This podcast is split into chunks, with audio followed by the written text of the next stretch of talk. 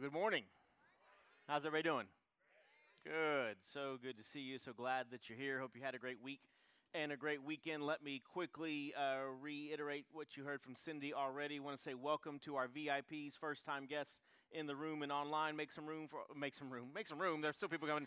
Make some noise. We want to also extend that applause for our BT Online family. So glad to have BT Online tuned in wherever you're watching from. And then saving best for last, make sure you make lots of noise for all the BT moms today. So thankful for all the moms. Life truly would not be the same without you. Hope that you have a great day, that you're taken care of and spoiled and all those good things. And if that doesn't happen, I, I don't know what to tell you. But uh, that's the end of that one. So. um, if we haven't had the privilege of meeting, my name is Chris. I have the honor of serving as senior pastor at BT Church, and I have the privilege to take us into God's Word today. So, if you have your Bible, physical or digital, why don't you meet me in Joshua chapter 3, Joshua chapter 3 of the Old Testament, as we continue our Next is Now series. As you turn there or pull it up on your smart device, let's celebrate a few things. We believe in a culture of celebration here at BT Church, and so here are some things that are completely worth celebrating. So far this year, uh, 149 people have said yes to Jesus, trusting him as the Savior of their life. 76 people have gone public with that decision through believers' baptism.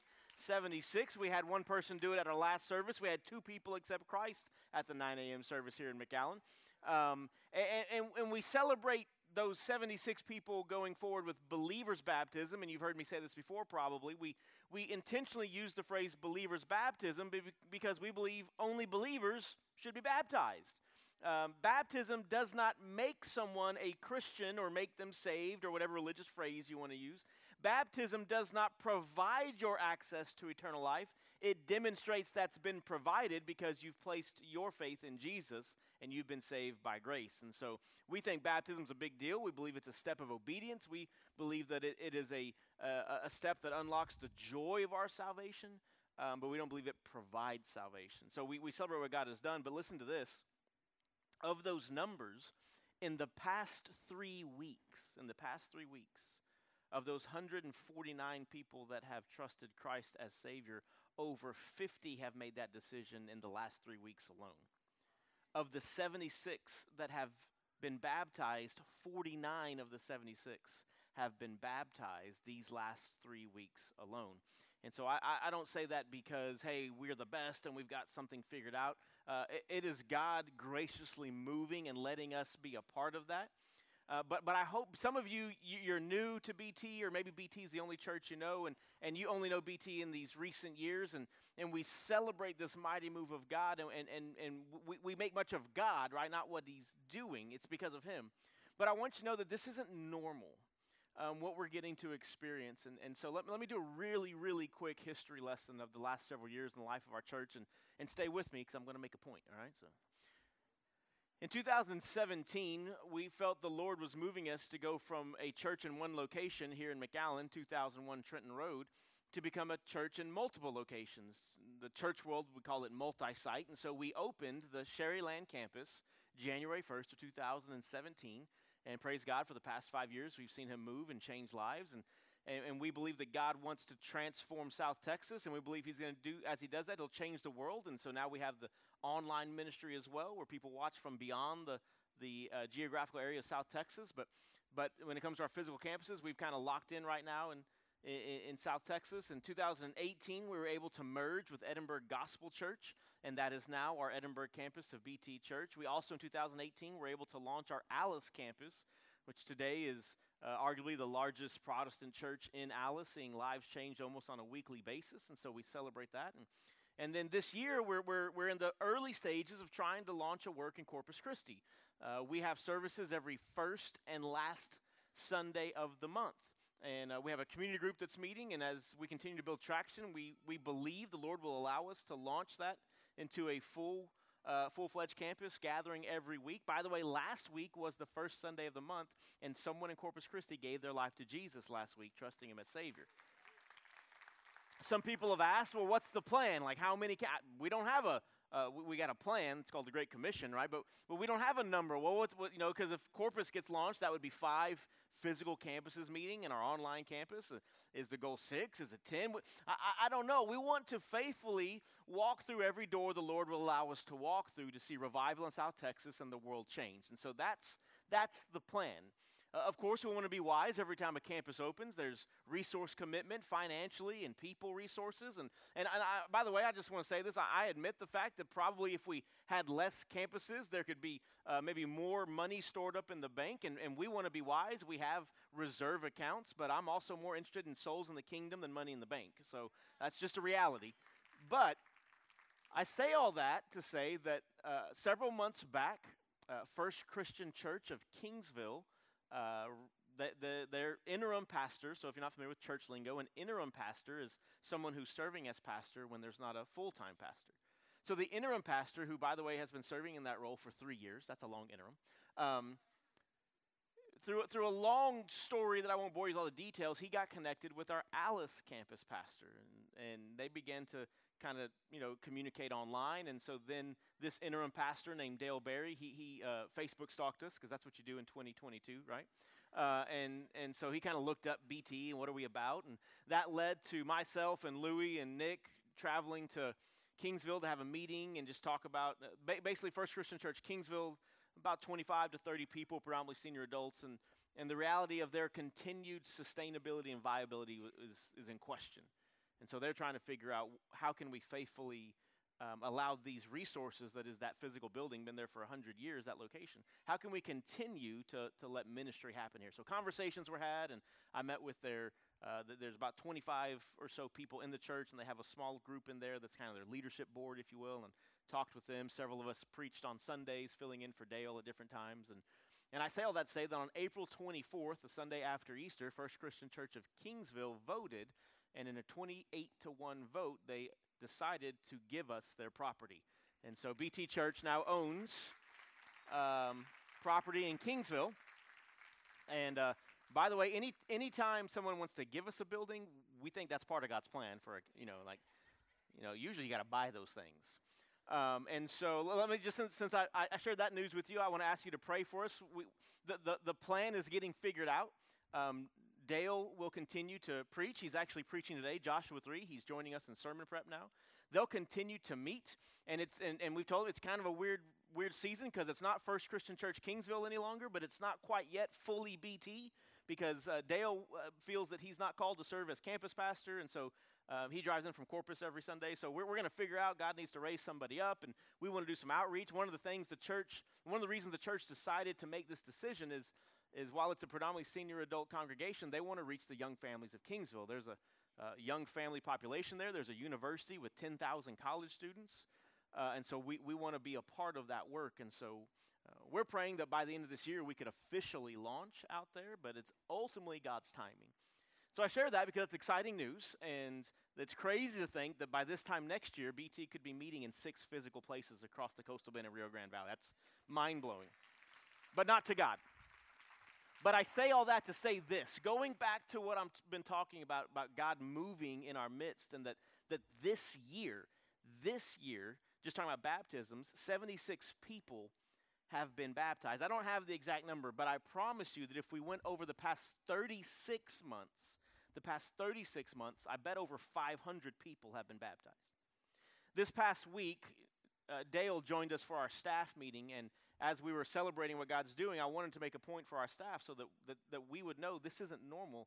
And Dale served as the interim pastor of First Christian Church Kingsville for three years. And I asked him, Dale, how many baptisms has the church had in, in three years? One. Now listen, listen, one is worth celebrating. Every one is worth celebrating. The only reason why I share that is, is please, if this is what you know, uh, I hope it goes on for as long as we're around, right?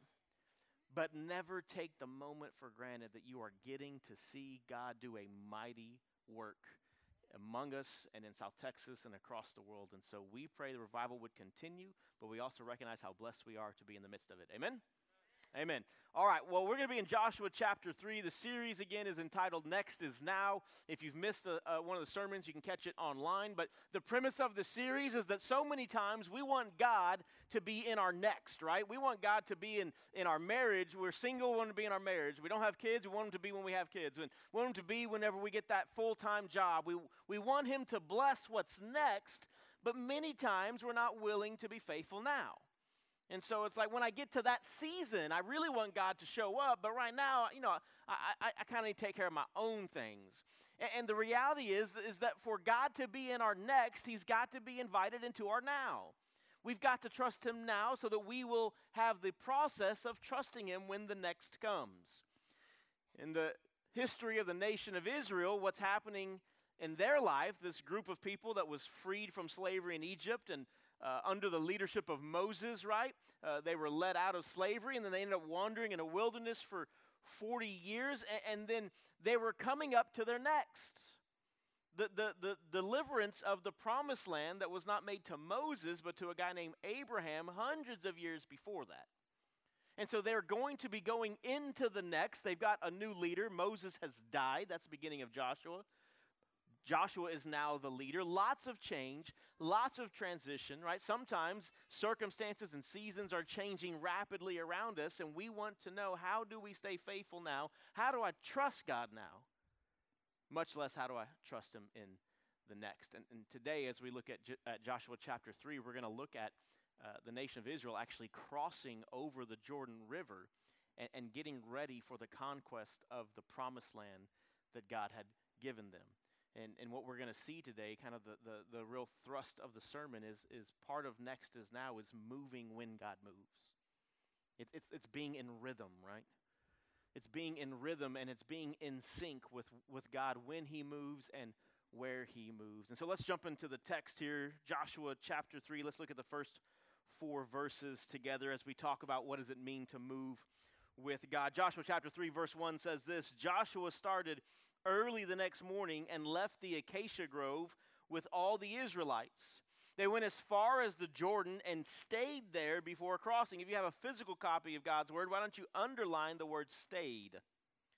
After three days, you might underline three days as well. After three days, the officers went through the camp and commanded the people when you see the ark of the covenant of the Lord your God carried by the Levitical priests, you are to break camp and follow it.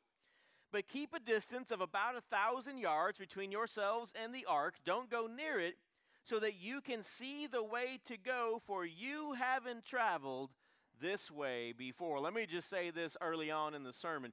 If your desire is a comfortable life, following Jesus is going to be not your cup of tea.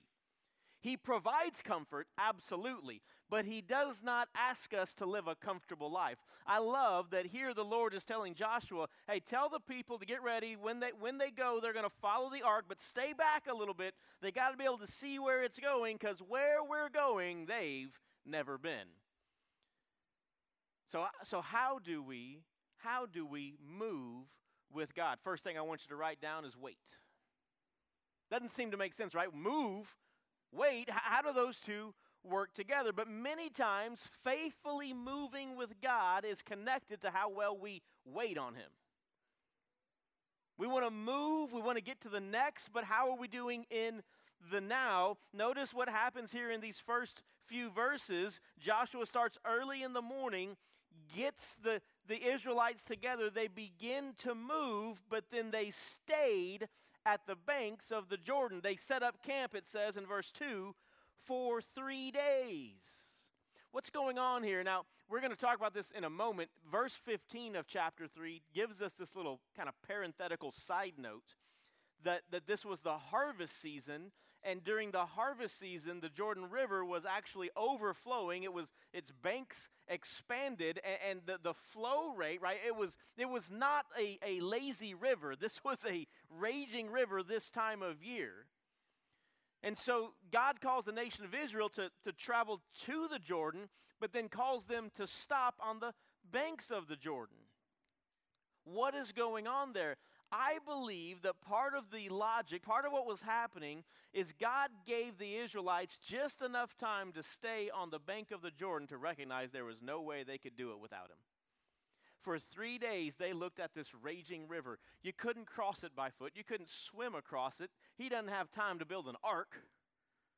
For three days, they've got to take in the fact that if God doesn't provide, there's no way they're getting across. So many times in our life, beloved, as we want to see God move and take us to what's next, He will call us to wait, which many of us are not good at, let's confess. He will call us to wait, and part of the waiting is so that we can reach that point where we know there is absolutely no way I can do this. Because the truth is, many of us in this culture, we think we can do more than we can, right? If you didn't say amen, you're lying to yourself. We pick ourselves up by the bootstraps. We can do it. I'm, I mean, I work hard and I got a work ethic. We think we can do more than we can, and it's great to have a good work ethic, hear me. But to try to do things without the Lord that you can only do with the Lord is extremely dangerous. And many times in our spiritual lives, when we are seeking to move with God, He will take us to places and ask us to wait. And waiting is not inactive, by the way. In the waiting, we seek Him in prayer and in the Word, and we are waiting to see how He will show up because we know there's nothing we can do if He doesn't. Beloved, many times, many times, churches today are filled with shallow Christians because they don't allow the deepening of their faith in the waiting. We, we, we, want what's next, and we want it now. We want it now. We want it now. We, we, I mean, we, we, we live in a generation and a time where everything is available right away, just the way we want it. And because God doesn't waste anything, He doesn't waste our waiting. And many times it is in the waiting that our faith is deepening and God is preparing us for what He has prepared for us. I, I tell this story often. Many of you are very familiar, you're tired of it, but, but as my wife and I were expecting our, our fourth child, there was a medical diagnosis that you know, was, was beyond uh, uh, what our hearts could bear. And I remember praying literally every day after we received the diagnosis that God would heal our child in the womb because we, were, we went in weekly for these sonograms and updates. And I prayed every day that God would heal. And we would show up for a sonogram and I would be almost kind of waiting to get that news. And you know what happened? I had to wait and I had to wait and I had to wait and I had to wait. And many times, what we fail to understand is that God is saying no, He's saying yes to greater faith. When God is saying no, He's saying yes to greater faith. And too many believers give up in the waiting when what God has on the other side is beyond what they could comprehend. Movement with God will include seasons of waiting because in the waiting, He is always working. In the waiting, He is preparing us for what He has prepared for us. And many times in the waiting, He's providing the instructions for what's next. I think part of the reason also why they camped for three days on the banks of the Jordan is they hadn't been told how they were crossing it yet. They, they, they, didn't have the instructions yet. And, and, and many times, if we don't wait on the Lord, we bypass the instructions that He has for us to get through what we're about to go through. Many times I think, I think of God and I think of, of myself when, when my kids were, were younger and I'd want to surprise them and I would put like maybe a piece of candy in my hand when, when mom wasn't looking and I'd be like, hey, you want some candy? And I'd say, I got some candy. And oh, give it to me, Daddy, give it to me. I was like, okay, you want it? You want it? And then I would I'd do this, right? You know, I could just be like, boop, there you go. But I'd go, you want it? What kind do you think it is? What do you think, huh? Can you tell yet? What do you see, right? And I just kind of, so many times I think that, that, that God, what He does because He cares for us, don't miss it, because He cares for us, He has plans, right? He's got the whole world in His hands. And He calls us to be faithful. And then sometimes He says, hey, just wait and let me show you what I've got for you. And God begins to reveal His will for us by unfolding one divine finger at a time. And don't miss this, He'll always show you what you need for the next step. And He'll keep hidden what you need to continue to trust Him in the unseen. Say, oh, you don't know what to do? By the way, many times we don't take steps because we think that God hasn't shown us, and He has. He just hasn't shown us all of it, and we're not ready. Just enough to take a step,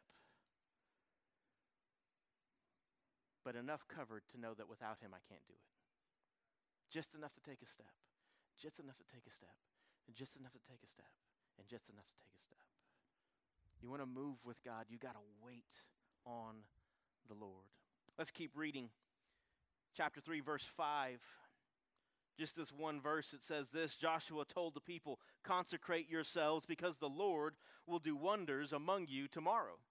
Consecrate yourselves because the Lord will do wonders among you tomorrow. The New International Version, known as the NIV, translates verse 5 and says, Consecrate yourselves because the Lord will do amazing things among you tomorrow. I like that. He's going to do amazing things among you tomorrow. You've got to wait on the Lord, but this one's going to sound weird. Let me explain it. But sometimes you've also got to be willing to go through a washing season with the Lord. Wash, write down the word wash. This is, this is, this is why I, I use the word wash. To consecrate literally means to, to set aside for divine use, to mark as sacred, or to make set apart, make sacred. And literally, in this time in the nation of Israel, to consecrate, what would happen is they would wash their clothes. There was a washing of the outer garments. You're saying, Chris, do I need to do laundry? I can't answer that question. Your neighbor sitting next to you might could, but anyways. It, I'm not saying you need to go, go do laundry, it, but, it, but what we know is it wasn't simply a, a washing of the outside, but what, what was to be a part of that was a renewal of the inside. The consecration in the nation of Israel involved a, a ceremonial washing, yes, but it was representative of an inner renewal. That God was doing something new. Do you see what's being said here? He says, Joshua tells the people, consecrate yourselves because the Lord is going to do something special tomorrow. Get yourself ready today because God's got plans tomorrow. And so many times, so many times, I believe this to be true. We feel like God isn't working and He's not moving and we're not seeing Him do, you know, supernatural things. And it's actually not that He's not doing it, it's that we're not washing ourselves with the water of the Word to see what He's doing. It has nothing to do with the fact that God is indeed not moving. It has to do with the fact that we're not preparing ourselves to see Him move. If you want to get to the next, you got to wash yourself now with the, the, the, biblical phrase, the water of the word. This is the part where sermon goes on repeat, and many of you check out, and I'm okay with it. You, you, you choose to get into God's Word. I'm going to say it every week. You get into God's Word. You make a commitment, you make a plan, you get a friend, and you say, I'm going to get into God's Word so God's Word will get into me so I can consecrate myself because I believe God's got some amazing things set up for me for tomorrow. And so you, you, you wash yourself. Paul would say it this way. The Apostle Paul would write this to the church at Rome in Romans chapter 12, verses 1 and 2. He would say, Therefore, I urge you, I beg you, old school, King James, I beseech you, right? I, I urge you, brothers and sisters, to offer yourselves as a living sacrifice so that you may, able, you may be able to discern, to know God's good, perfect, and pleasing will. He would say, Do not be conformed to the pattern of this world, but be transformed by the what? Renewing of your mind. That's consecration. That's washing yourself with the water of the word. He says, don't be conformed to the pattern of this world, but be transformed by the renewing of your mind. Beloved, here's the deal. If you're looking more and more like the world, then you are less and less aware of what the Lord is doing and you are not washing yourself appropriately. We are, listen, we are called to be in the world, yes, not of it. We do not have to adopt every fad and trend to think we got to make a difference. We need to not conform, we need to transform. I, I, I love cars, right? It's, my wife says it's a curse. I say it's a blessing. We're figuring that out. We're counseling. But, anyways, if it's old and fast, even better, right? So I enjoy car shows as well. It's, it's, a test, it's, it's a test of my faith. Can I resist the temptation, right?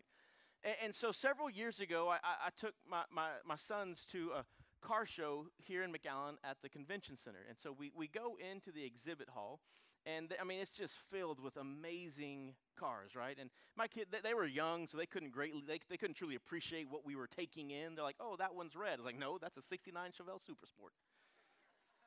red, please. It's got a 396, right? And so I'm trying to teach them the ways.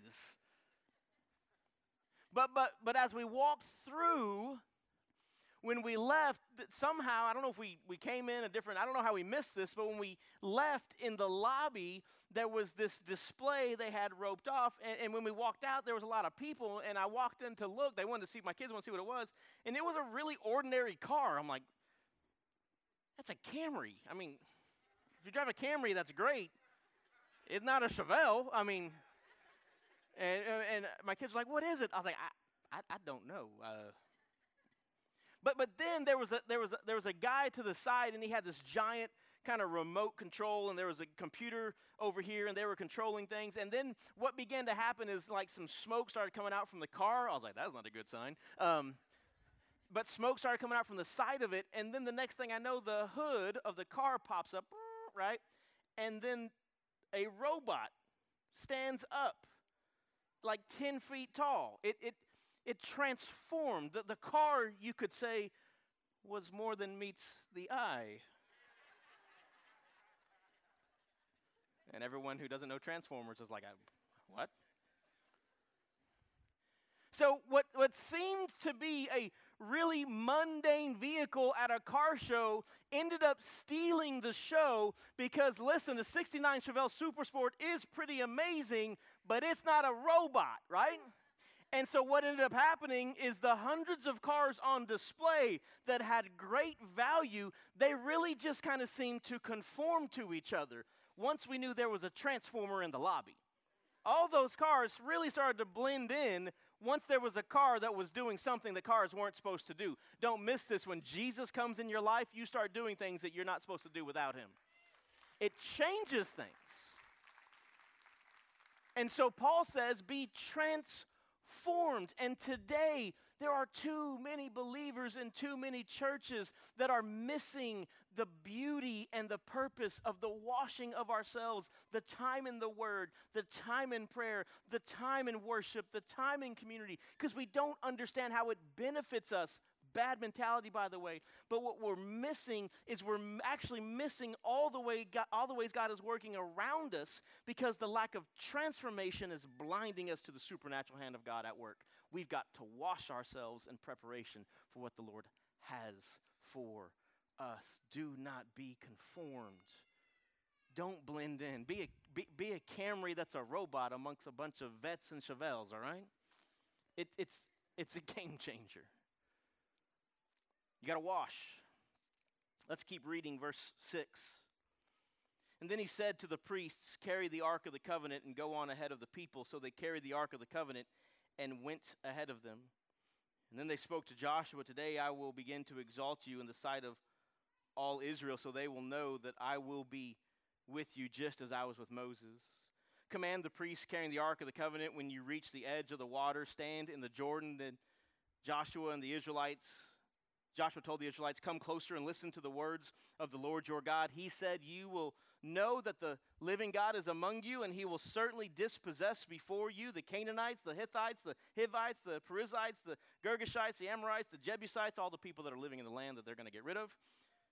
When the ark of the covenant of the Lord of the whole earth goes ahead of you into the Jordan, now choose 12 men from the tribes of Israel, one man from each tribe. When the feet of the priests who carry the ark of the Lord, the Lord of the whole earth, come to rest in the Jordan's water, its water will be cut off. The water flowing downstream will stand up in a mass. When the people broke camp to cross the Jordan, the priests carried the Ark of the Covenant ahead of the people. Now, the Jordan, here's that parenthetical note now the Jordan overflows its banks throughout the harvest season.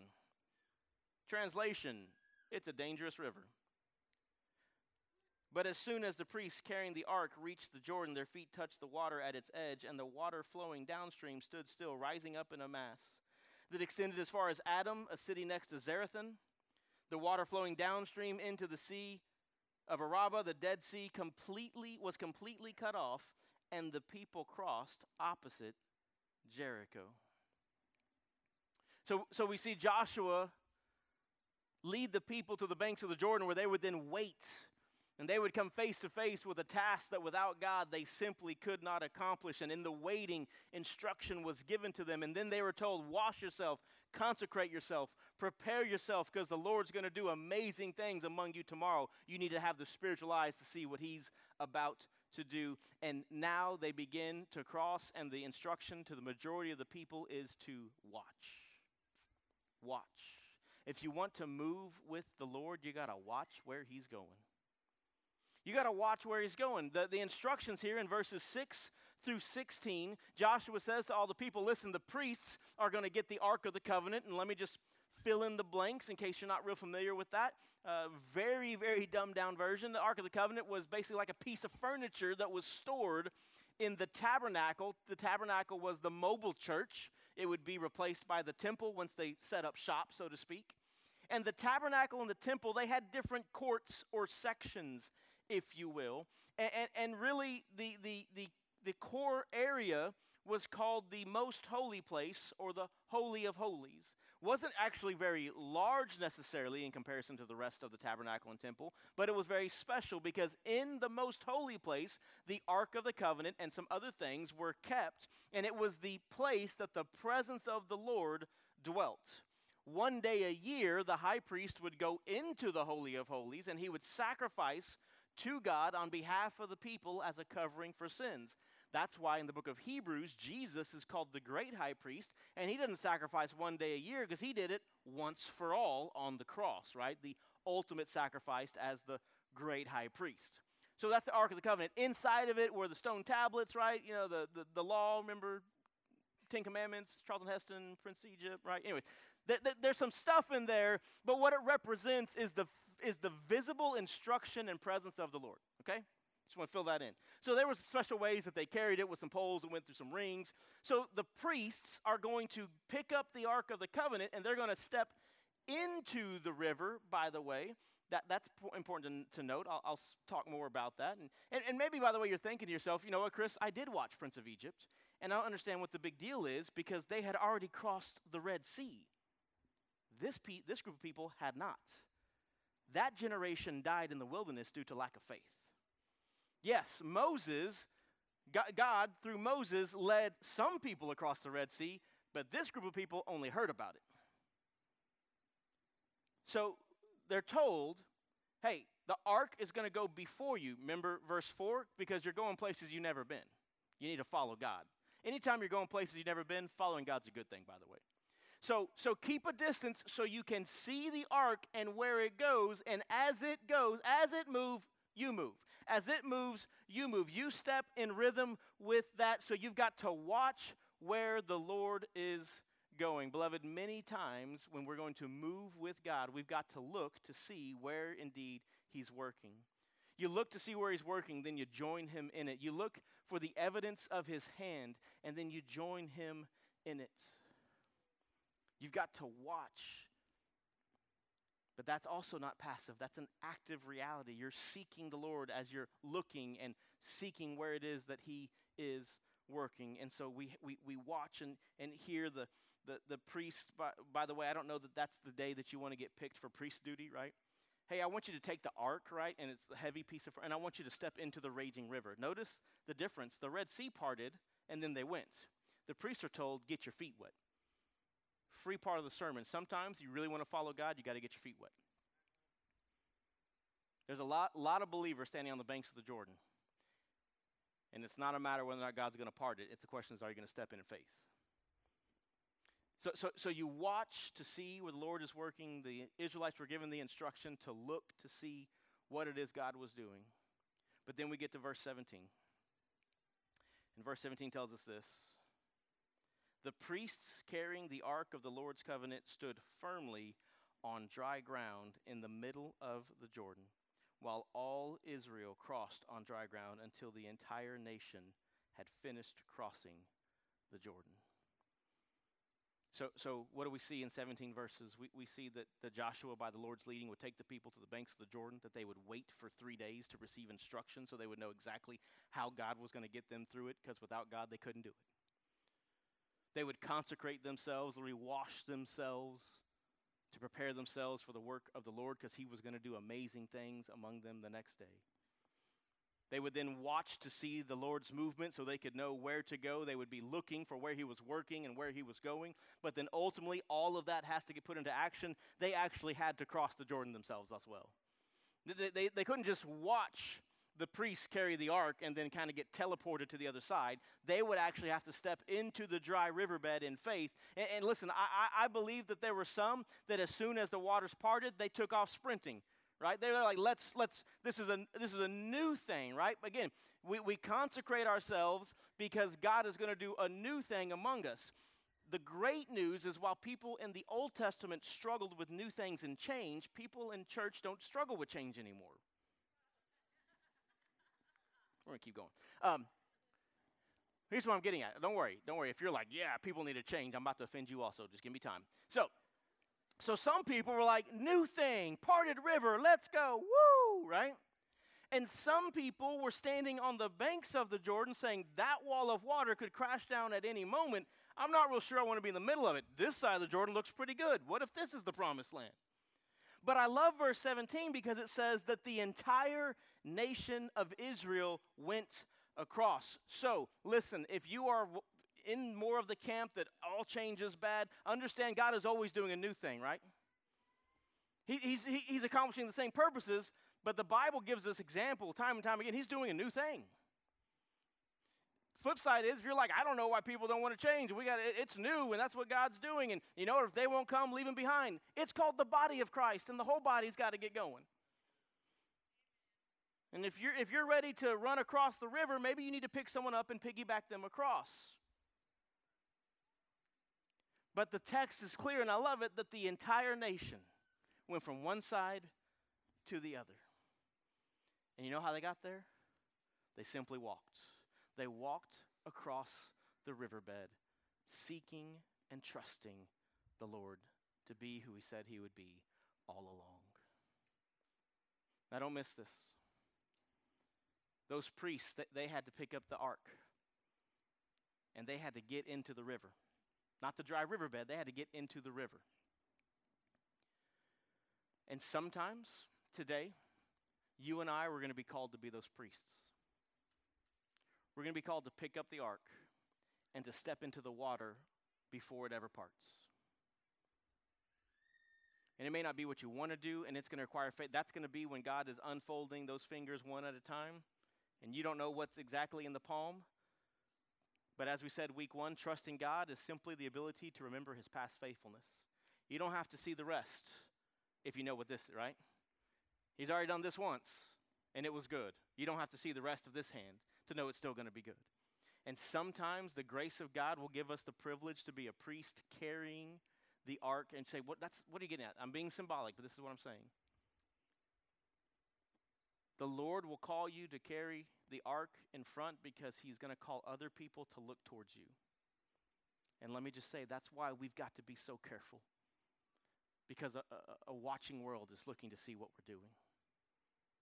A watching world is looking to see what we are doing. And, and, and you never, you never know who's watching. It, listen, it, it could be as simple as the way you handle the annoyances of everyday life. You're in line at HEB. I, listen, I have, a, I have a supernatural gift to pick the absolute worst line at HEB. I'll be like, that line has eight people and this one has one, and they have an empty basket. This is the line I should go in. Boop, flashing light, you know, laying clothes. Like, ah. Now the line has 38 people, right? And so, how I respond when I finally get to the cashier, it, you know, listen, when this is maybe maybe I'm telling too many of my family secrets here, but with four kids and hectic schedules, we, we probably uh, we, we try to eat together, and sometimes eating together means we're going to eat out. And so we are connoisseurs of the eating out world. If you need tips, let me know. I can tell you all the good and bad. When you eat out as often as we do, you get some orders wrong. Hear me. I'm not saying that you can't ask to get the right order, but the tone with which we communicate, listen, I'm just saying. And so it can be it can be as what we think as simple as everyday annoyances and then just in my personal life I use or it could be as weighty as the call to parent. Because when I'm in line at HEB or when I'm at the restaurant or when I'm in the car and the driver in front of me doesn't even know what I'm saying about him. when I'm sitting next to the dad at the game and I want to complain about the rep. Here's, here's the deal. What I know is that it's not just those people, but I've got four little people. And they mimic real well. H- how how are we doing when the Lord is calling us to carry the ark into the river so that others can look? And where are we leading people? Sometimes, sometimes in life, you're not going to be called to be the priest. You're going to be called to look. You're going to be called to look to that person who's further along in the faith, that community group leader, that, that, that children's Sunday school teacher, that youth leader, that, that, that friend, that family member who's walked in the faith longer, and you're going to be called, as Paul would say, to follow them as they follow Christ. It's not actually them, it's Christ. So sometimes we walk because in our walking, the Lord's telling others to look towards us, and sometimes we walk and the Lord's saying, Look towards that person. You may or may not always know which one you're doing. Probably many times you're doing both at the same time. We say it this way to use the New Testament relationships of Paul and Timothy. I hope you always have a Paul. If you don't know the story, what that means is you got someone who's pouring into your life. And I hope you always got a Timothy also that you're pouring into someone's life. This is just me, my commentary. I believe the moment you get Jesus, you need someone pouring into you. And the moment you get Jesus, you need to pour into someone else. And so the question is how are we doing when we're asked to wait?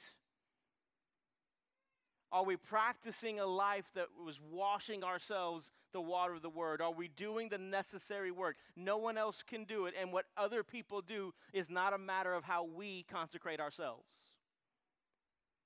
Are we watching for the Lord's hand? Are we watching to see where He's moving? And then when it is time to go, are we ready to walk? Beloved, I promise you the Lord is doing amazing things. I, I, I know, John chapter 10, verse 10, that He has plans for you of a life that is to the fullest. And when you don't see it, it's just because maybe all the fingers haven't unrolled yet, but it doesn't mean it's not what He has for you. And God is wanting you to move in step with Him. I want you to move in step with Him. He is going to bless your life. It may not be the blessing that you think it is. Let, me just say this, by the way. We have to be careful when we look at these types of stories because God took them to the banks of the Jordan and he said he said get out there priests and the waters miraculously parted. And so we celebrate what happens in the story and we believe that God can do it all the time, but that doesn't mean he does. Hear me today because this may be your story and you need this encouragement. You may get to the banks of the river of life and it is raging, it is a torrent, and you more than anything would love for God to part the waters, but He tells you to step out and you're not walking on dry land. You're trying to ga- grasp, gasp for air every time you get just a little bit further into it.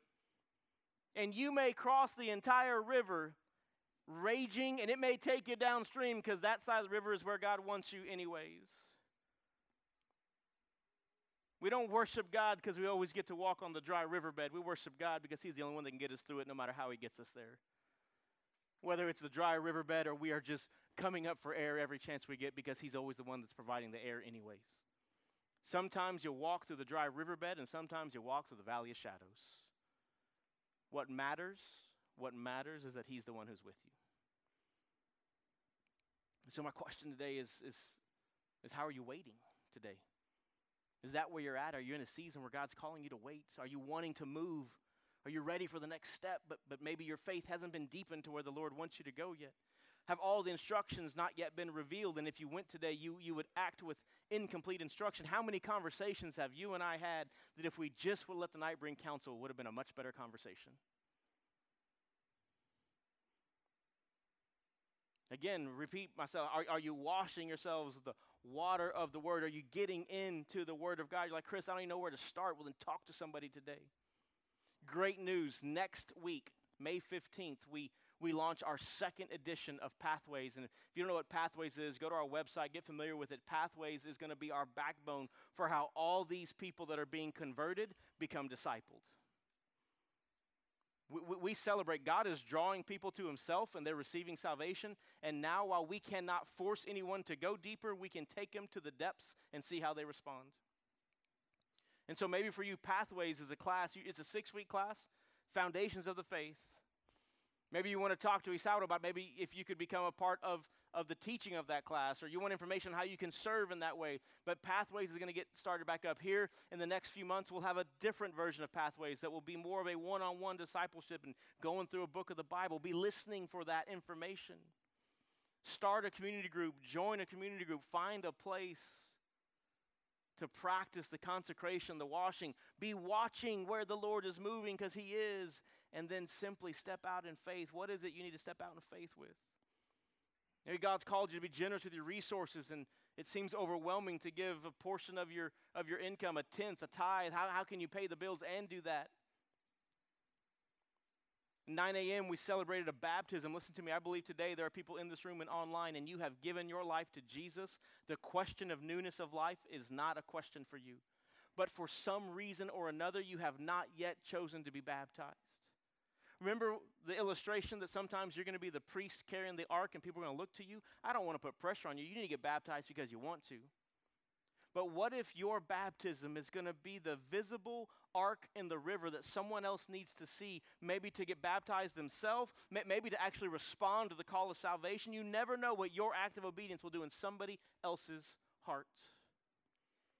And so, and listen, uh, I know there's questions about, well, when should I get baptized? And, and I'm not trying to be negative. Some churches say that you get saved and you go through an eight week class that, that's all well and good. I, am personally studying the book of Acts in my own quiet times right now, and it seems like almost like every third chapter in Acts, someone gets saved and then they get baptized. Like, boom, boom. So for BT Church, what do you need to do to get baptized? You need to know Jesus. If you can articulate a relationship with Jesus, you're ready. Doesn't mean you got it all figured out. Doesn't mean that you, you know, have reached the depths of Christian maturity, which we're always actually striving towards but maybe your, your walking will be responding. Guess what? We've got t shirts, we got shorts, we got water. It's even warm. We got time. Nick did it once. I think he'll do it again today. In just a moment, if you're in this room, you can come forward and you can just tell somebody, hey, I want to get baptized, and we'll baptize you. If you're watching online, message us, let us know, put it in the chat feed. We'll find a way to celebrate your baptism. What is your next? But ultimately, hear me, ultimately, what, what maybe someone in this room or online, what you need to understand is that when it comes to moving with God, the evidence of His grace is God is always the one to take the first move. No, no, no one seeks God on their own. The Bible teaches us that He draws men and women to Himself. And then as He draws, we, we, we have to respond. And maybe today, someone in this room or someone online, you've got some religious knowledge, you've got some, some head game about church but you don't know if you've got a relationship with Jesus. You, you don't know if not just your today, but your tomorrow and your eternity is secured in Him. Listen to me. I know this is unpopular in today's culture, but without Jesus, it's not just today and tomorrow that, that's in question, it's your eternity. It's your eternity. And without Jesus as the source of salvation, your eternity is apart from Him forever. But with Jesus, your eternity is with him. Well, how do I know that he'll take me? Because God so loved the world, he gave his only son. So that here at BT, we take the Bible at its word, Romans 10 9, that if anyone would believe in their heart, confess with their mouth that Jesus Christ is Lord and God raised him from the dead, they would be saved. And I'm asking you, beloved, have you let have you responded to the move of God towards you? Don't worry about the next if you don't got Jesus now. And if you're in this room or you're online and, and you don't know where you stand with Jesus, we want to give you the opportunity to respond today. And so I'm going to pray, and then we're going to have some instructions on how we can take some next steps. Let's pray together. Father, I pray you would move in this place today. God, I pray that you would speak to hearts and you would provide clarity of next steps that should be taken.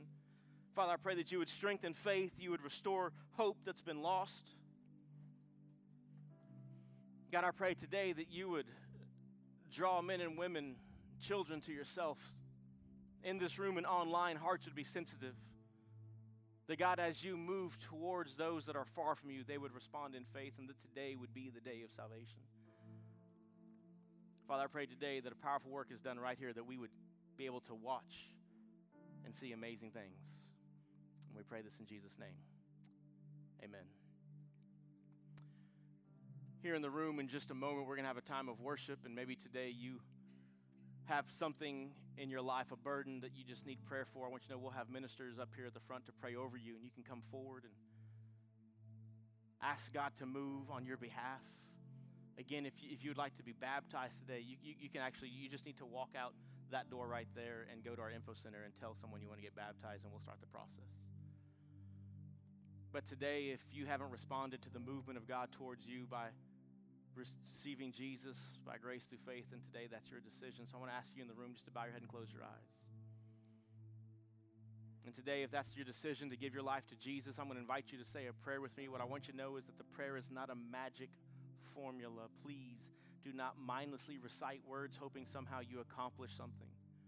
But if you know that without Jesus you're hopeless, if you know you feel on the inside something's just not right, if you know you need an answer and that answer ha- hasn't been found in this world, then Jesus is the answer you're searching for.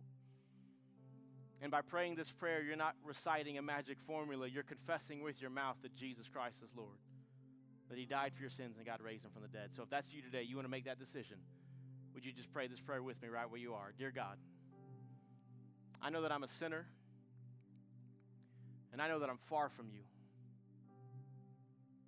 But I believe you made a way for me to be made whole. I believe you sent your son Jesus to come to the earth and to die on the cross and pay for sin. And I believe three days later he rose again. I believe his death paid for sin, and I believe his resurrection defeated it. And so, Jesus, I'm asking you into my heart today. I'm trusting you with my life, and I'm receiving you as my Savior. I want to live for you every day of my life. Thank you for loving me first. It's in your name that I pray. Amen.